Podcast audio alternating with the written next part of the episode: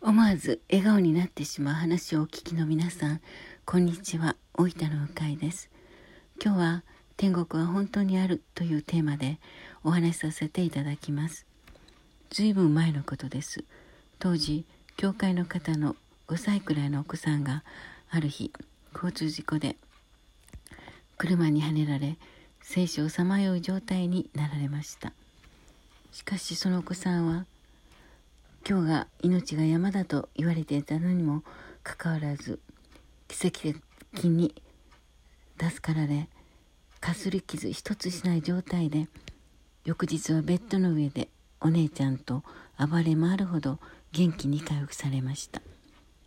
私はこの現実を現実として信じることができないほどでした。そのお子さんはよくその後天国に行きたい天国に行きたいとよくおっしゃっていました。私はこの意味がよく分かりませんでした。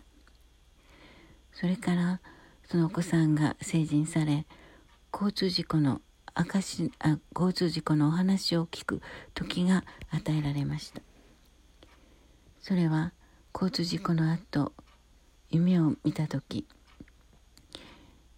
自分の庭でブランコに遊んでいた時イエス様が雲に乗って来られそして天国に連れて行ってくださったということです。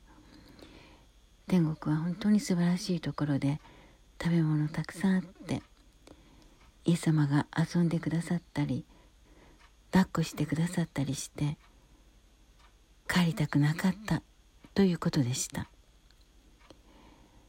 それでそのお子さんがよく天国に行きたい天国に行きたいとおっしゃっていた意味がよく分かりました。